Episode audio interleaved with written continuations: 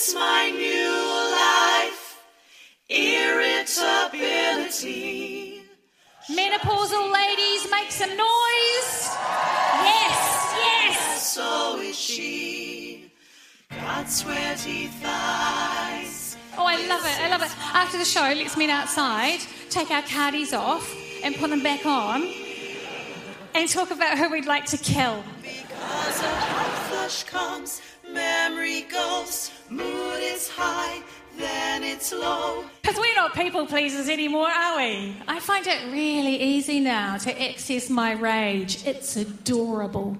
Thank goodness for the laughs from Michele A'Court because otherwise you'd cry. Well, sometimes you do anyway. If you suffer from any or all of these symptoms and more, you'll know what I'm talking about. terrible anxiety, insomnia, joint pain, muscle pain, tinnitus, dry skin, pesky little chin hairs making themselves present. The big thing is, I thought I had dementia. I couldn't think properly. I'm a communicator. And words would totally escape me. I would, you know, walk into a room and, and I think, why did I even come in here? How does it feel? Terrifying. Absolutely terrifying. I'm Sharon Brettkelly, and today on The Detail, welcome to menopause, when a woman stops having her period, and that does topsy turvy things to her mind and body. It all sounds dreadful, but there's another side to this that we're only just starting to hear about. The 50s are a power decade for women. I reckon if we can work out this menopause thing, we are in the best positions in our lives to become the architects of lives we want. The global market in books, self help videos, medicines, and potions for menopause is expected to be worth more than $30 billion by 2026. But just how do you deal with it in the workplace? Well, for a start, don't ignore it, says Kate Billing. Like, I would dare an organisation to say no to doing something about this. I really do. Billing heads an Auckland based company called Blacksmith that runs leadership programs for chief executives, human resources bosses, etc. She resisted including menopause in her programs until it happened to her. I think everybody that you will speak to who's doing anything visibly in this space has come to it because of something in their personal experience. And I think perhaps where I might differ is that I don't have horror stories of it. You know, I know, know there are a lot of wonderful women out there who have had truly terrible experiences, both symptomatically but also how that experience may not have been supported in their workplace. That has you know, been the trigger for them to start this work. My experience is that I'm part of the messy middle of the 50 to 60% of women who have what I call mild to moderate. Now, you know, you, you have to be the judge of that.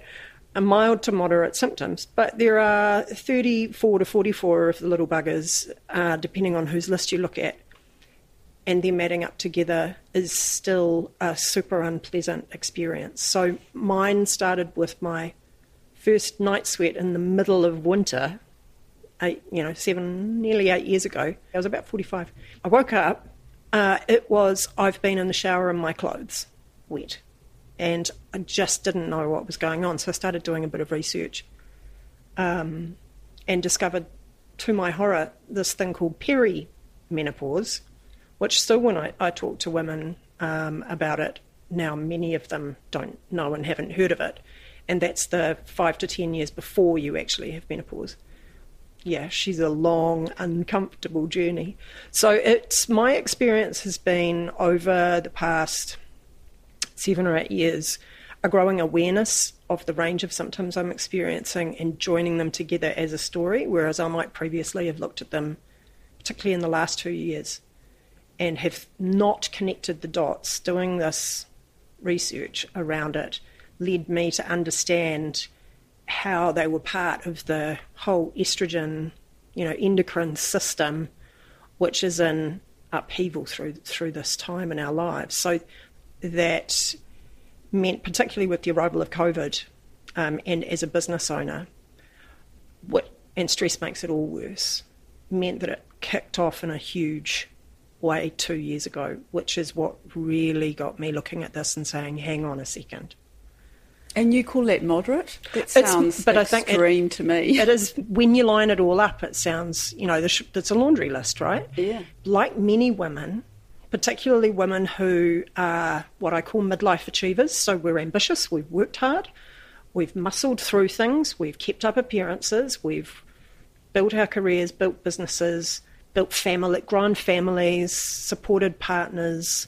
We're now looking after our parents, or if they're still independent, my parents are still very independent. God love them. Um, but you know, you're more mindful, you have attention on what their needs might be, particularly through this time of supporting them. There's all sorts of stuff going on there that I think you just go, I'll just suck it up, tough it out.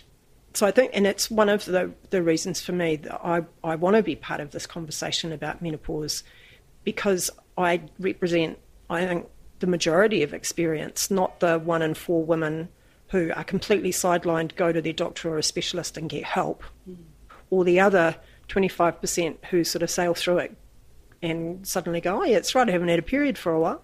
There's a bunch of us in the middle who I think are suffering a lot more than we need to.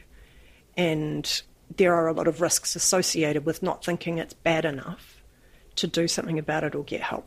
as you're going through this, and as you say, you know, you have your own business and you are dealing with high level people, Yeah. executives, and people like that. Have you had any experiences yourself where you've been in a, a meeting where something has hit you? A menopausal symptom has hit you? Oh, Well, one of the one of the really fun uh, symptoms that I developed, which I completely freaked me out the first time it happened, I thought I might have been having a stroke, was this thing called visual migraines, and you get in one eye it's funny zigzag shapes. It's a bit like a kaleidoscope or something, and it starts small. And it grows over a period of about an hour to cover the entire vision of that eye. I find it really screws with me. Not only is your vision going, but your attention's on the fact it's going, and then your depth perception's going, and I can't see half the room. And you know, all of the work we do is sit, people sit in a circle; they don't sit at tables, and and it's facilitation. So you've got to have your attention on the whole group, and I might be trying to read something at the same time. The first time it happened, I was I just working out what was going on, how to keep my shit together in the midst of it, and not let the group know that anything was going on was really difficult. Why wouldn't you let the group know? Well, because I didn't know. Oh, you didn't understand. I didn't understand what was going on, and I think this is one of the big things for me about the whole menopause in the workplace situation is I think we're at the very beginning of women beginning to wake up to this experience. You know, Gen X are arriving into this stage of life as the women we are and going, hang on a cotton picking second, or much stronger words to that effect. And, and you know, there's, there's a rising tide globally about this, but I don't think we understand enough about what's happening to us yet, which is one of the reasons I think it's I'm, I'm cautious about saying workplace, telling workplaces what they need to be mm. doing because I don't think women know what we don't know what's going on and what we need.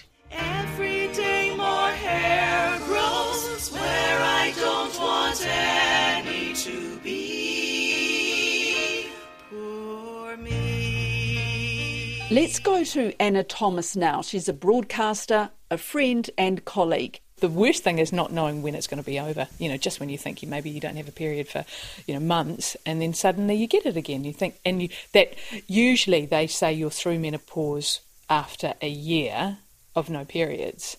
Um, so you get to three or four months, and you think, oh, okay, I'm going well, and then suddenly you get another period, Oh. and then it starts all over again. So you're telling me stuff that I don't even know because I haven't bothered to um, do enough research on it. Well, no one talks about it, do they? No, no one. And my certainly my mother. Um, I mean, it was just never talked about um, in my mother's generation, or even maybe ten, you know, women ten years older than me. They never talked about it. So that is one really great thing to, to happen over the last, I, I suppose, year, two years, maybe. Everyone is starting to talk about it now. So do you feel like you know you're you're almost part of this vanguard of of women who are willing to go public about something that well traditionally we've felt embarrassed or ashamed of? Absolutely. And when you look at it, and still sometimes I feel a little bit uncomfortable talking about it because it's it's it's around you know you're admitting you're getting old is your purpose on this earth done completed because you know you've procreated i've supplied the world with my children. Um, what you know what use is there for me? And no one kind of likes to admit that they're getting old and and uh, they're drying up. Actually physically drying up in all senses of the word.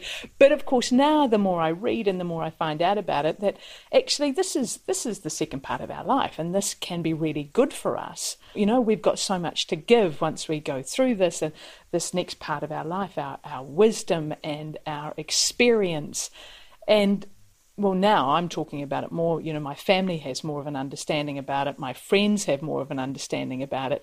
That um, we can get our kids, our, our daughters, the young women of this world, so they can prepare a little better. I love it. You're not supposed to talk about it, which obviously to me is like a red rag to a bull. And I realise that's an ironic metaphor. The first indication was my lack of ability to sleep. I would be waking 12 times in the night and I would fall back to sleep, but I wouldn't get into that really deep REM sleep. And, and so I would have to get up in the morning and it would be like walking through sludge or treacle trying to get through the day. And I found myself, you know, slapping my face to try and wake up. And I went to see the doctor, and she said, Well, yeah, it's probably um, perimenopause. Um, we'll try you on HRT, uh, which I did do, and and that um, seemed to help things a bit. And then there are other things, things like I thought I needed a hip replacement because my hips suddenly were really sore and walking anywhere and exercising. And then I read that you know this is a really common symptom. I haven't had night sweats or day sweats or See, see, I can't even think of the word now.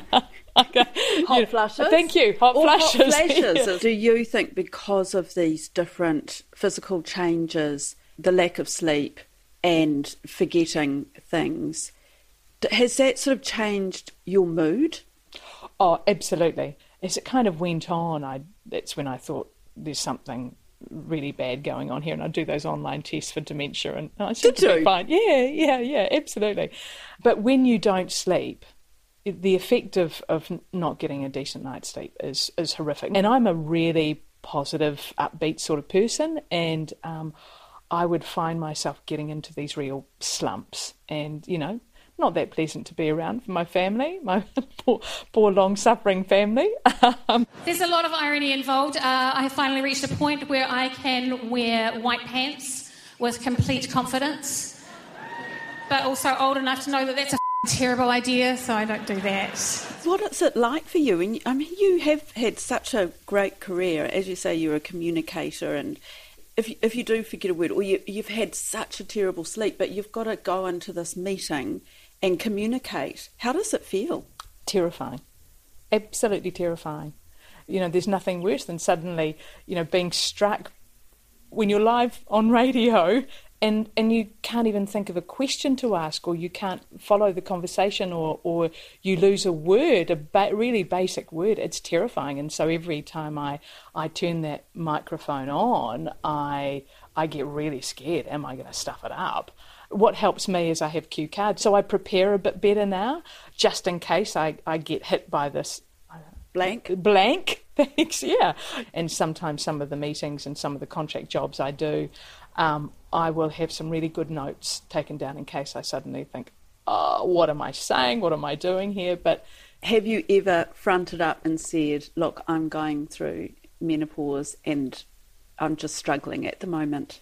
recently um, in one of my jobs i have been able to say oh i can't think of this word. Sorry menopause And what's the it depends the response? situation. Uh, usually, a bit of laughter. Some of the uh, the women who I work with are sort of going through or approaching that stage, so I think that's really good for them that they can say that. Yeah. But it, it and I think the more we are able to talk about it with employers as well, um, I think the better it is.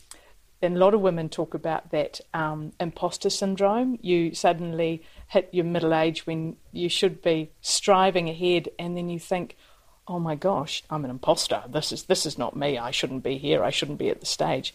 And I mean, hello, find me a man who thinks like that. Never. They just bluff their way through. Women, no, we are, you know, plagued with self doubt mm. when we shouldn't be. So, how do you go from talking to friends and family about it to bringing it up in the workplace? Here's Kate Billing again. I think not enough women know enough about their own experience or what's happening to understand what to ask for in terms of support. There is some guidance being provided by organisations overseas who are, ahead of us, particularly in the UK, where they are a good couple of years ahead of us on the road, if not further, not only with what's happening in workplaces, but what's happening in terms of legislation and national policy around this, like, oh. you know, the um, inclusion of menopause in sex education in schools. Um, employment law is changing over there in terms of an employer's obligations to support women through this and what happens if they don't and a woman takes a claim against an employer. There are now several cases um, that have been through the courts in the UK.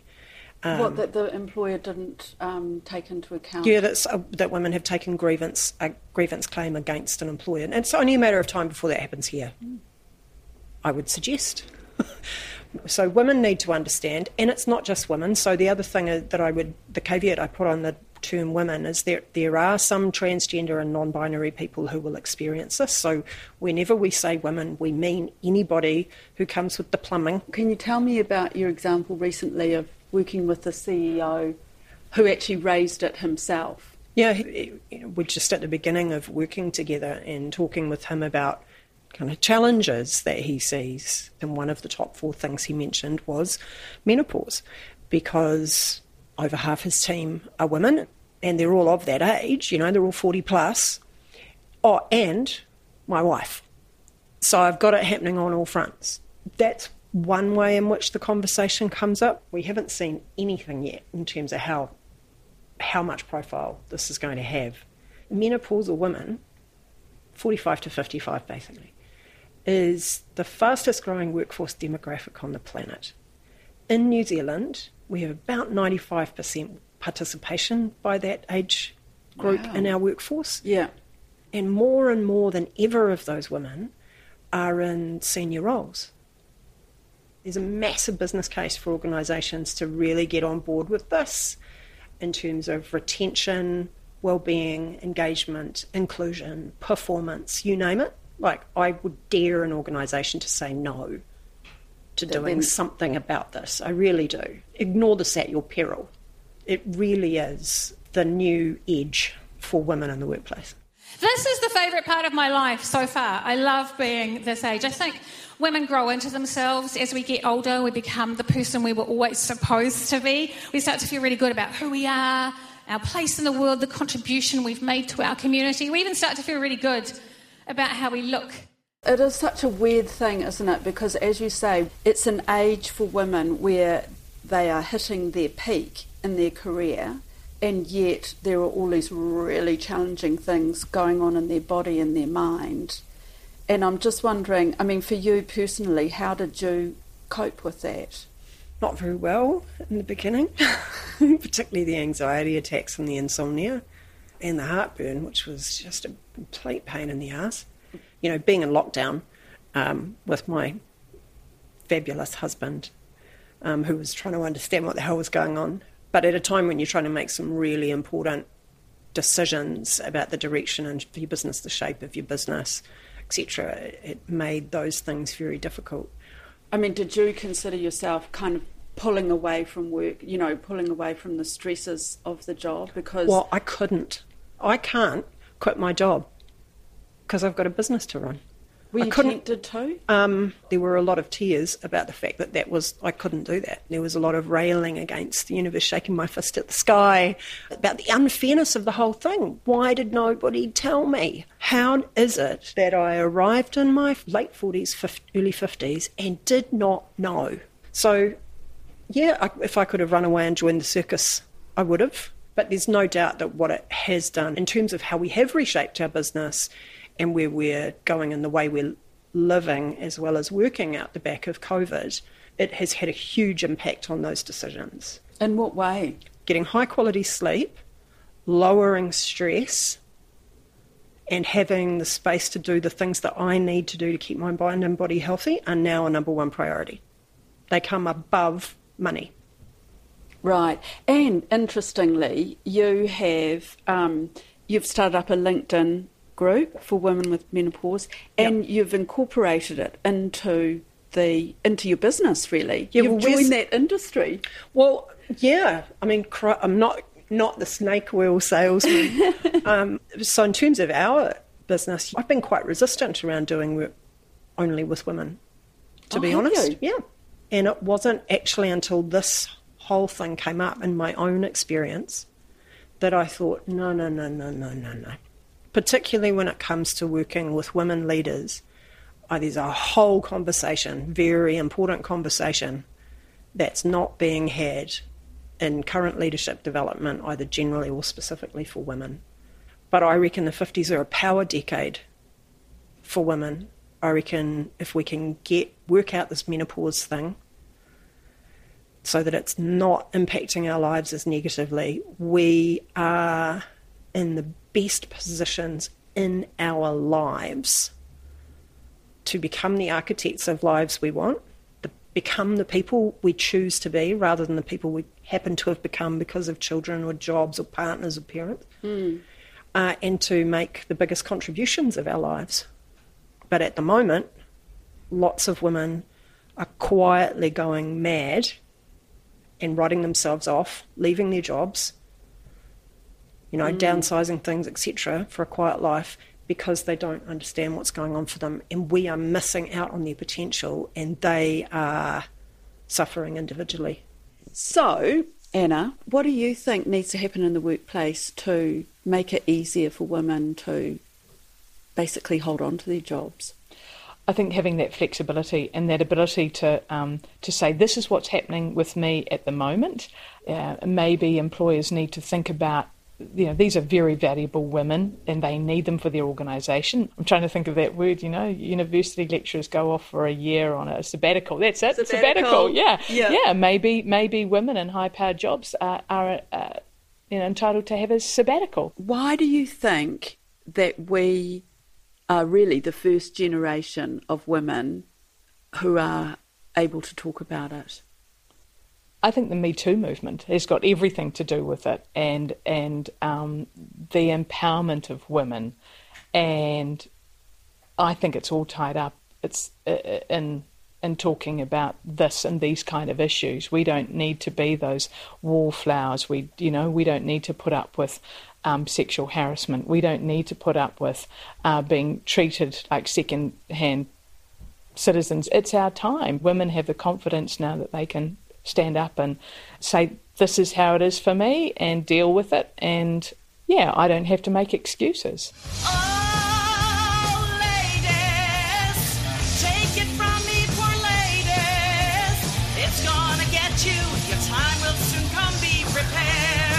That's it for today. I'm Sharon Brettkelly. The Detail is public interest journalism funded by NZ On Air and is a joint newsroom RNZ production. You can download us free to your mobile phone every day on any podcast platform. Sarah Robson produced this episode, Rangi Powick engineered it. Those funny clips you heard were from Michelle Court at last year's International Comedy Festival, and that parody song was by Shirley Serban. And thanks to Kate Billing and Anna Thomas. Ma te wa. My nerves are all shattered, always need to be hairier and fatter. Menopause is battering me.